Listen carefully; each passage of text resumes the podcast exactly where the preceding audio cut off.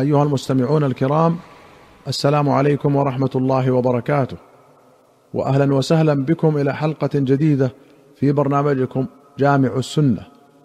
في كتاب الآداب والتربية في باب حفظ اللسان أخرج ابن أبي شيبة وأحمد والبخاري في الأدب وابن ماجة وأبو داود والنسائي وابن خزيمة وابن حبان والطبراني في الكبير والحاكم والبيهقي في السنن والضياء في المختارة رحمهم الله جميعا بسند حسن عن أسامة بن شريك رضي الله عنه قال خرجت مع رسول الله صلى الله عليه وسلم حاجا فكان الناس يأتونه فمن قائل يا رسول الله سعيت قبل أن أطوف أو أخرت شيئا أو قدمت شيئا فكان يقول لا حرج لا حرج إلا على رجل اقترض عرض رجل مسلم وهو ظالم فذلك الذي حرج وهلك.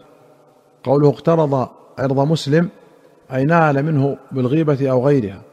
وقوله وهو ظالم قيد يخرج به أمثال ما ذكره النووي في شرح الحديث السابق فيما يجوز من الغيبة فإنه مباح. وأخرج أحمد وأبو داود والترمذي والبيهقي في الشعب بسند حسن عن عائشة قالت حكيت للنبي صلى الله عليه وسلم رجلا فقال ما يسرني أني حكيت رجلا وأن لي كذا وكذا. قالت فقلت يا رسول الله إن صفية امرأة وقالت بيدها هكذا كأنها تعني قصيرة. فقال لقد مزجت بكلمة لو مزجت بها ماء البحر لمزج. وفي رواية قالت قلت يا رسول الله حسبك من صفية قصرها. قال لقد قلت كلمة لو مزج بها البحر لمزجته قالت وحكيت له إنسانا. فقال ما أحب أني حكيت إنسانا وأن لي كذا وكذا. حكيت فلانا وحاكيته أي فعلت مثل فعله. والمحاكاة التقليد. قال في تحفة الأحوذي. قال النووي. ومن الغيبة المحرمة المحاكاة. بان يمشي متعارجا أو مطأطئا رأسه أو غير ذلك من الهيئات.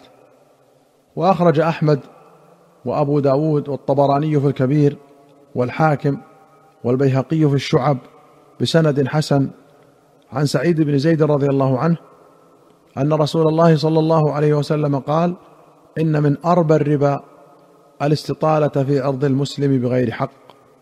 وأخرج الترمذي وابن حبان والبغاوي بسند حسن عن نافع عن ابن عمر قال صعد رسول الله صلى الله عليه وسلم المنبر فنادى بصوت رفيع فقال يا معشر من أسلم بلسانه ولم يفض الإيمان إلى قلبه لا تؤذوا المسلمين ولا تعيروهم ولا تتبعوا عوراتهم فإنه من تتبع عورة أخيه المسلم تتبع الله عورته ومن تتبع الله عورته يفضحه ولو في جوف رحله. قال نافع ونظر ابن عمر يوما إلى الكعبة فقال ما أعظمك وأعظم حرمتك؟ والمؤمن أعظم حرمة عند الله منك. ولأحمد وأبي داود عن أبي برزة الأسلمي نحوه دون قول ابن عمر. وقوله من أسلم بلسانه يشترك فيه الفاسق والمنافق. وقوله لا تؤذوا المسلمين أي الكاملين في الإسلام الذين أسلموا بألسنتهم وآمنوا بقلوبهم. وقوله من يتبع عورة أخيه المسلم أي الكامل بخلاف الفاسق فإنه يجب الحذر منه والتحذير منه. قاله القاري في مرقاة المفاتيح. وأخرج مسلم عن أبي هريرة رضي الله عنه أن رسول الله صلى الله عليه وسلم قال لا ينبغي لصديق أن يكون لعانا. وأخرج مسلم عن زيد بن أسلم أن عبد الملك بن مروان بعث إلى أم الدرداء بأنجاد من عنده. فلما أن كان ذات ليلة قام عبد الملك من الليل فدعا خادمه فكأنه أبطأ عليه فلعنه. فلما أصبح قالت له أم الدرداء سمعتك الليلة لعنت خادمك حين دعوته. فقالت سمعت أبا الدرداء يقول قال رسول الله صلى الله عليه وسلم لا يكون اللعانون شفعاء ولا شهداء يوم القيامة. الأنجاد جمع نجد وجمع نجد بالإسكان والفتح. يقال أنجاد ونجود وهي متاع البيت من فرش ونمارق وستور. وفي الحديثين الزجر عن اللعن. قال النووي قوله لا يكونون شفعاء معناه لا يشفعون يوم القيامة حين يشفع المؤمنون في إخوانهم الذين استوجبوا النار. ولا شهداء فيه ثلاثة أقوال. أصحها وأشهرها لا يكونون شهداء يوم القيامة على الأمم أن رسلهم بلغتهم. والثاني لا يكونون شهداء في الدنيا أي لا تقبل شهادتهم لفسقهم. والثالث لا يرزقون الشهادة وهي القتل في سبيل الله.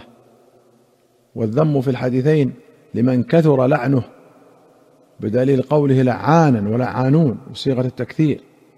ويخرج منه اللعن المباح كلعنة الله على الظالمين ولعنة الله على اليهود والنصارى ولعن الله الواشمة ونحو ذلك. وأخرج البخاري ومسلم عن ثابت بن الضحاك رضي الله عنه أن النبي صلى الله عليه وسلم قال لعن المؤمن كقتله زاد البخاري ومن رمى مؤمنا بكفر فهو كقتله قال النووي فيه تعظيم تحريم لعن المسلم. وهذا لا خلاف فيه. قال العلماء لا يجوز لعن أحد من المسلمين ولا الدواب ولا فرق بين الفاسق وغيره. ولا يجوز لعن أعيان الكفار حيا كان أو ميتا. إلا من علمنا بالنص أنه مات كافرا كأبي لهب وأبي جهل وشبههما. ويجوز لعن طائفتهم كقولك لعن الله الكفار ولعن الله اليهود والنصارى. أما قوله لعن المؤمن كقتله فقيل المراد أنهما سواء في أصل التحريم وإن كان القتل أغلظ. وقيل كقتله في الإثم وهذا أظهر. وقيل غير هذا مما ليس بظاهر. وأخرج مسلم عن أبي برزة رضي الله عنه قال بينما جارية على ناقة عليها بعض متاع القوم إذ بصرت بالنبي صلى الله عليه وسلم وتضايق بهم الجبل فقالت حل حل اللهم العنها فقال رسول الله صلى الله عليه وسلم لا تصاحبنا ناقة عليها لعنة.